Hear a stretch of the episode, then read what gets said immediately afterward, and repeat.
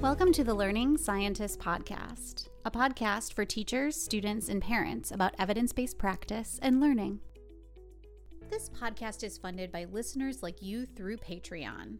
We want to take a minute to thank all of our donors. We would not be able to produce this podcast or maintain the free resources on our website without you. So even if you can donate just $1 a month, that helps. And if you donate at least $5 per month, you'll gain access to exclusive content each month. This helps us keep the science of learning accessible. So you can consider supporting us at www.patreon.com slash learning scientists. You all really make a difference and we appreciate you. This episode's featured patron is Cynthia Bandet. After working in a law firm as a legal assistant, she has now been involved with adult education for 23 years. Currently, she is an instructor at Bow Valley College in Calgary, Alberta, Canada. Cynthia says that when she began instructing adults, she didn't know anything about adult education theories or the best practices to teach adults. She just taught from the heart. She completed her master's online in 2016, and this opened her eyes to adult education. And in January 2019, she stumbled upon the book Powerful Teaching Unleash the Science of Learning, which in turn led her to the Learning Scientists. So for Cynthia, 2019 was all about learning what the science of learning was about. And in 2020, she's been incorporating the principles of the science of learning in her adult education courses. She says it has been challenging coming up with new ways to engage her students. And each time she teaches, she does something different because her goal is for her adult learners to retain information longer. So, thank you so much, Cynthia, and we wish you the best of luck. Hi, this is Dr. Megan Sumeracki, a professor at Rhode Island College, and I am recording this episode in April of 2020. So we are in the middle of the COVID 19 pandemic, and many of us are pivoting to distance learning just at the drop of a hat. And what this looks like depends on a lot of factors related to, to our students and the structure of our schools or institutes of higher education. So, what are the age of our learners? Are we talking about very young children, children who maybe can take a little bit more responsibility, children who are a bit older? Are we talking about adult learners, traditional college students, non traditional college students, first generation students? All of this really, really matters and makes a difference for how we how we transition and how we turn this semester into a fully distance semester. Uh, what type of um, devices do the students have at home? And how many people are sharing those devices who need it for learning, for work, or both? How many of our students have access to consistent and reliable Wi Fi? Um, what's being required of us by our school districts or our institutes of higher education? What are new policies that are coming out, and how much support are we getting? Were our students um, just kicked out of the dorms for um, for college students that are more traditional? What does their home situation look like? Are they in the same time zones, or are they spread out throughout the country or throughout the world? The list really just goes on and on and I have to say, it's been challenging, um, to say the least, and much harder than I thought it would be, even though I've taught hybrid classes before. And I think some of this has to do with the fact that my students are really in distress, and there's a lot of different circumstances that they are dealing with that are, are very difficult. For example, some of them have children in the K through 12 system and are needing to spend a fair amount of their day helping their children learn, which takes away from their ability to work on their own schoolwork. Um, what does, you know, are they working? Some of my students are working a ton extra because they are first responders. Some of my students has, have lost their jobs. They're trying to take care of their parents, their grandparents, maybe other relatives, their own children um, they, they, there's just a lot a lot going on. And then addition i think some of it has to do with if i'm being honest just the stress of the pandemic um, on me. So personally i'm pregnant during this pandemic and that has come with different challenges. So we as teachers have different like life circumstances that weigh on us. And so there's just there's a really there's a lot going on. And so in this episode I just want to address some of the things that have been on my mind related to teaching in this environment. And in the show notes, I'll link to some of the resources that I found that I've been using. And of course, we have a number of resources on our website, learningscientist.org. So, first, I'm going to talk uh, briefly about some cool data that have come out about whether we should even return in the fall to face to face instruction and the interactions that college students have on campus. So of course, this is more related to college students than it is to K through 12. And K through 12 is going to have um, you know, different different things to consider. But I still think it's really interesting, and I, I thought the data were cool.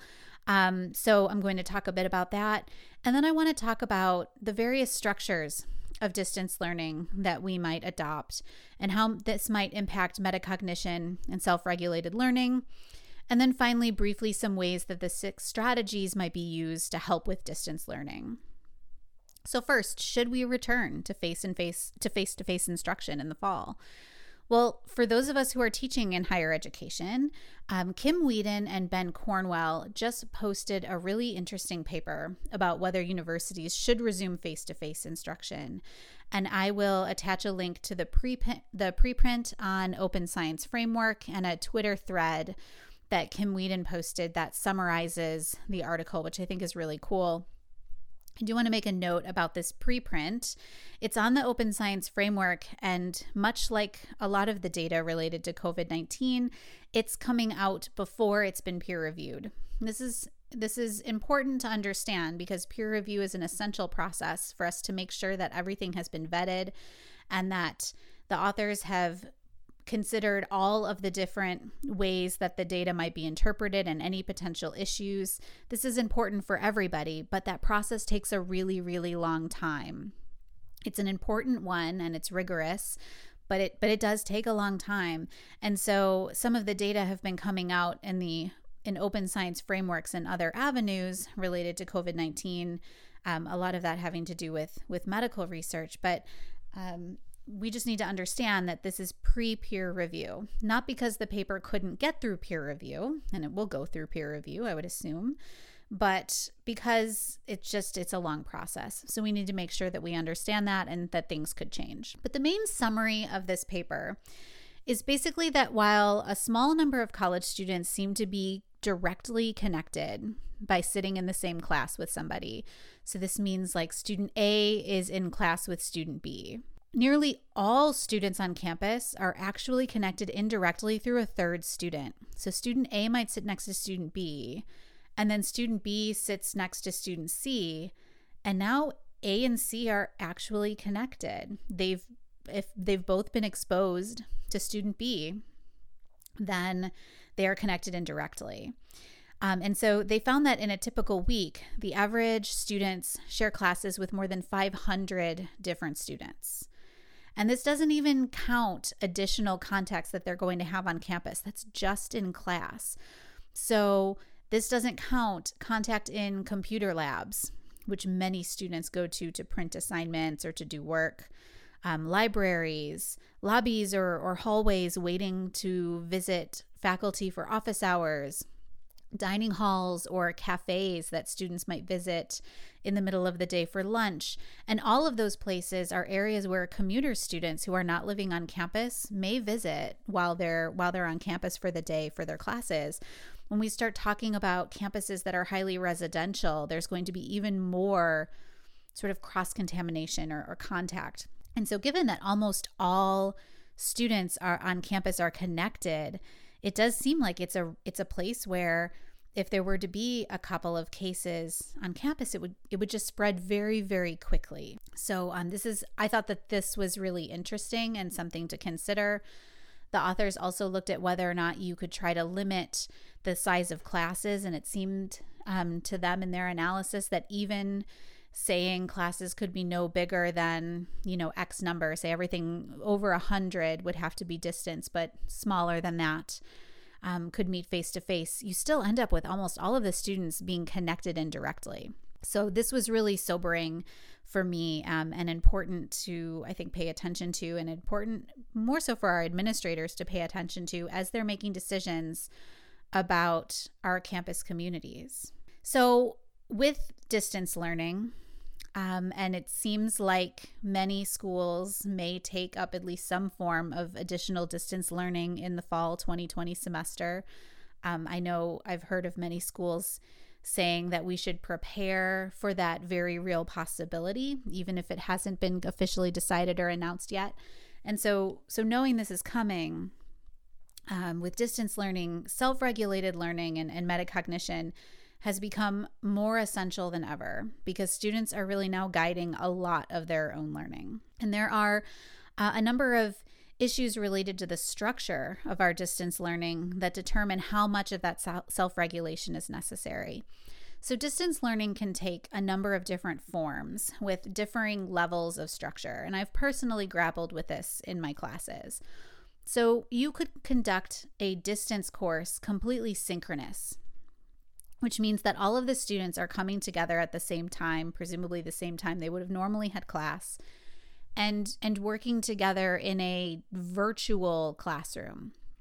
So this might be holding Zoom meetings or holding you know some other type of virtual meeting maybe through for example uh, a learning management system or a course management system whatever the mechanism everybody's coming together at once to try to engage in classroom learning at the same time. And this is kind of trying to sort of mimic what a face to face class would be like, where everyone comes together in the classroom. But it's not the same thing because you can't see students as easily um, through these videos. It's harder to get a, a sense of sort of how everybody's feeling and how everybody's doing and I know personally, I've experienced with some of the synchronous sessions that I run, a lot of students don't want to turn their video on. And I think part of that could be because they don't want other students to see their living situation, or there are other people in the room that need to be in the room because we're all um, we're all you know staying at home.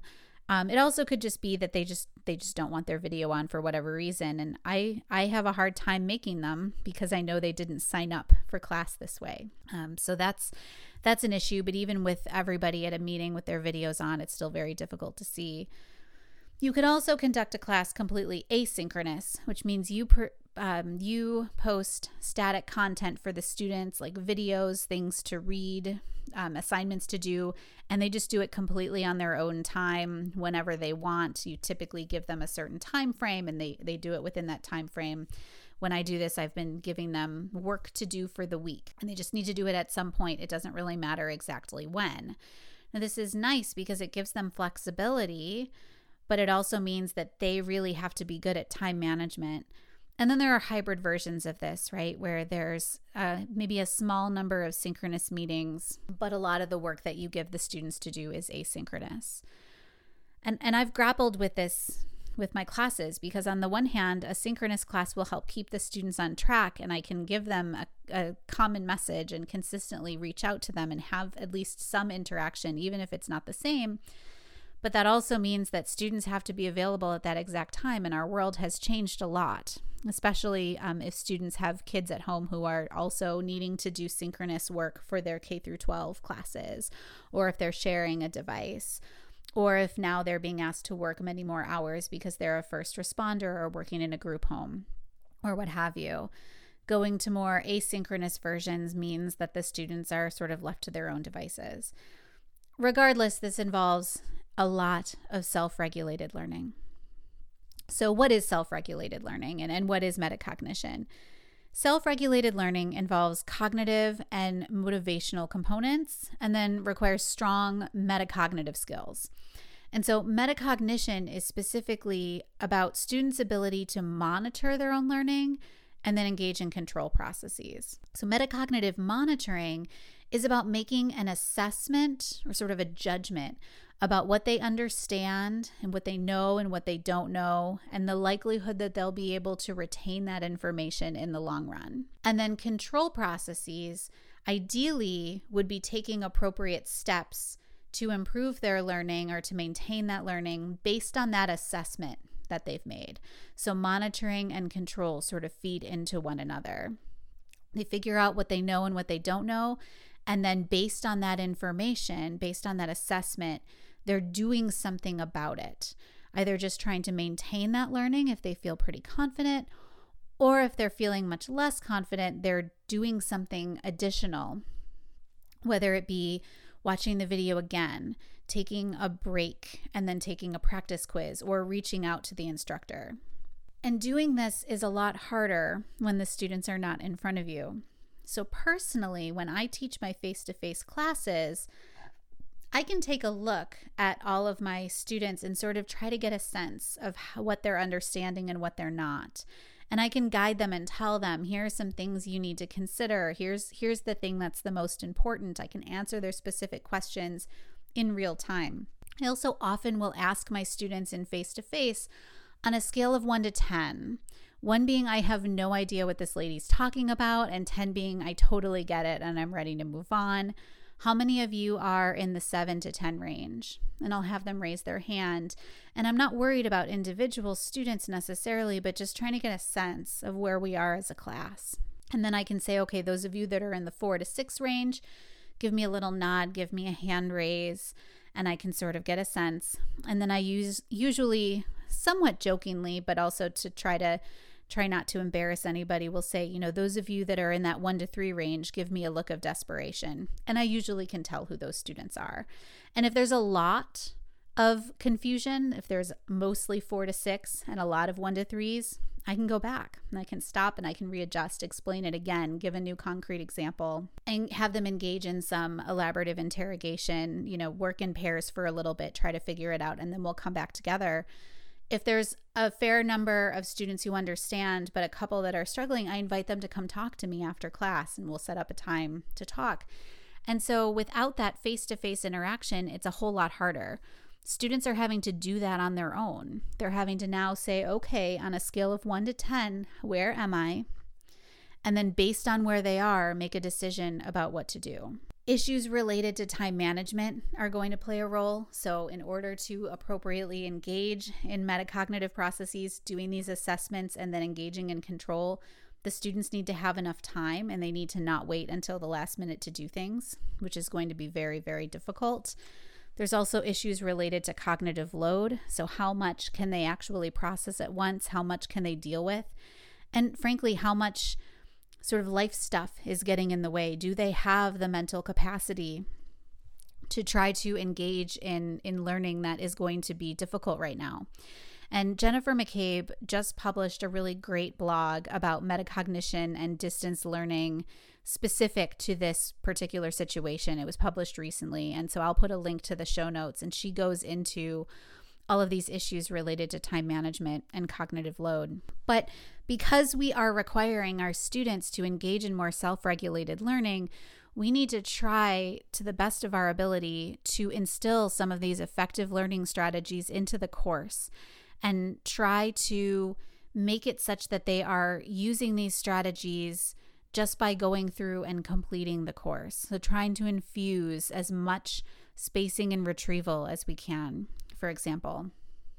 And so, for the last bit of this episode, I'm going to talk about some ways that I've been able to introduce the six strategies into distance learning.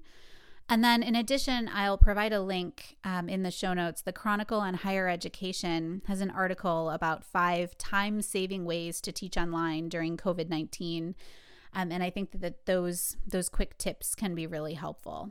So many of the six strategies for effective learning that we talk about on this podcast and that we have um, resources for on our website can be implemented into distance learning courses, whether we're doing the courses synchronously, asynchronously, or some hybrid format. So, for example, Spacing and retrieval can go together really well and can try to hold students accountable week for week and keep them checking in. It also allows you to sort of get a sense of how well they're doing and how well they're understanding things. Um, it gives them some extra points, so low stakes retrieval opportunities, but it's also going to help them learn in the long run. So, using learning management systems like Blackboard or apps like Quizlet, um, and uh, Quizlet, or um, there's a, a, number of them, and I know that we have um, we have a digest that's a little bit older now, but of different ways to use technology for retrieval practice, and I'll I'll try to find that digest and post a link. But using those different types of apps or whatever system we have available requiring students to do brief assessments, brief quizzes that are spaced out. Maybe they're doing one or two per week can really help keep the students on track and force them to engage in retrieval practice. It's a little trickier to do in a course management system than it is in person if you are trying to make sure that the students are retrieving as opposed to just looking up every single answer. But one way of of kind of getting around this is using multiple choice questions that are very applied. So uh, rather than having sort of fact based questions that might have been fine when you were doing face to face, you could give them a little quiz in the classroom and force them to retrieve the answer or the definition of some term because you knew that they couldn't look it up because they're sitting right in front of you. Instead, you might give them a little scenario and say which principle that we've discussed is relevant here. And they're not going to find that in their book or in the the video that you've posted or whatever. It's a very unique question because you've come up with a unique application. And so while it takes a little bit of time to create those, those can be really great questions um, to help students engage in retrieval practice. Even if they are looking up information, they still have to think and apply that information appropriately. And if you space these out over time so that they're doing small quizzes each week, that can be really effective. The same way that we would have done it in face to face, we just need to translate that to our course management system and just make sure that the questions that we're using require the students to really think about the answers. Interleaving can also be used within these quizzes. So, the idea behind interleaving is sort of jumbling things up or mixing it up. The way um, the way I do this is by mixing in older questions with the newer ones. This uh, produces spacing and interleaving together. So, my students are not just only being quizzed each week on the information that was just presented in the lecture video, but they're also getting some older questions mixed in. And so there's interleaving going on, but then there's also spacing because they're revisiting content from two or three weeks ago as they're engaging in those quizzes. So, those three I think are actually um, some of the easiest to just quickly implement in a distance learning course.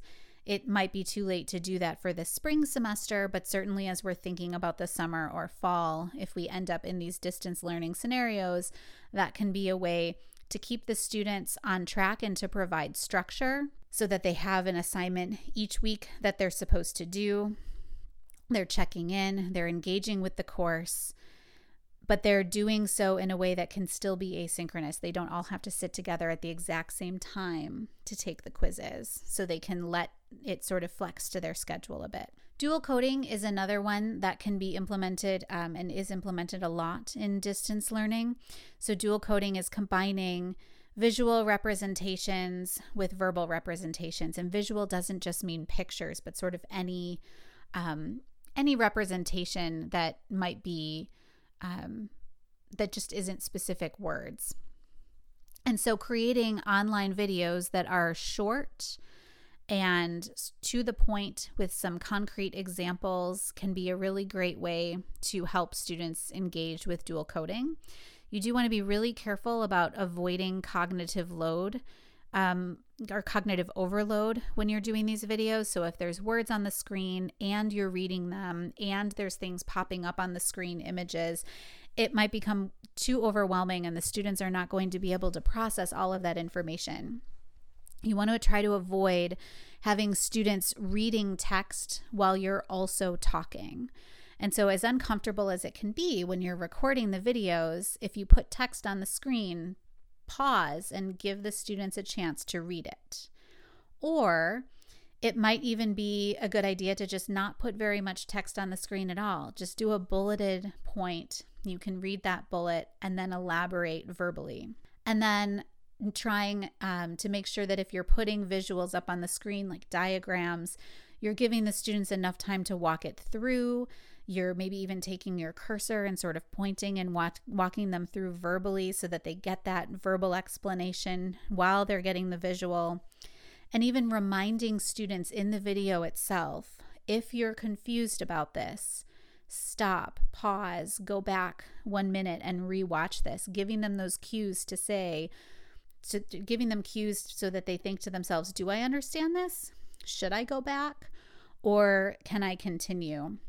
And as you're recording the videos, if you keep reminding them to do this, that can help a lot. Elaboration can also be used. The way I do this is I provide my students with prompting questions to answer, and I, I encourage them to answer them after the video um, or just right before an exam. I am still giving exams this semester because it was already built into my course, though I probably won't moving forward if we're fully distance but giving them those prompting questions that ask them to describe or explain, sort of through elaboration, can be a good way to help them sort of test their own knowledge in a way or see if they're able to find the answers and, and fully understand the concept. Um, you can also cre- give them these prompting questions for online discussion boards and require participation. So, this would be an asynchronous way to get students interacting with one another if the course management system that you're using has a discussion board or like a blog um, with uh, the ability to comment function, you can post prompting questions and ask the students at some point during a specific day or at some point during the week to go on and see if they can describe and explain and engage in discussion with one another. this can be looked at for participation and also help them stay connected. I've been doing this um, this semester with discussion boards, and I've been really um, pleasantly surprised at how well the students have done at going online, posting, and asking each other questions, and just supporting one another and acknowledging that it's really hard, but that they're they're thankful to have one another and i think that helps with the the human connection. And then finally that sixth strategy is concrete examples. And so i think when we're recording online videos we should still be including a number of concrete examples of the same uh, of, of abstract ideas. But you can also record very short videos that is literally just maybe one or two concrete examples about an idea and have those as add-on videos. Students do struggle to attend to longer lecture videos.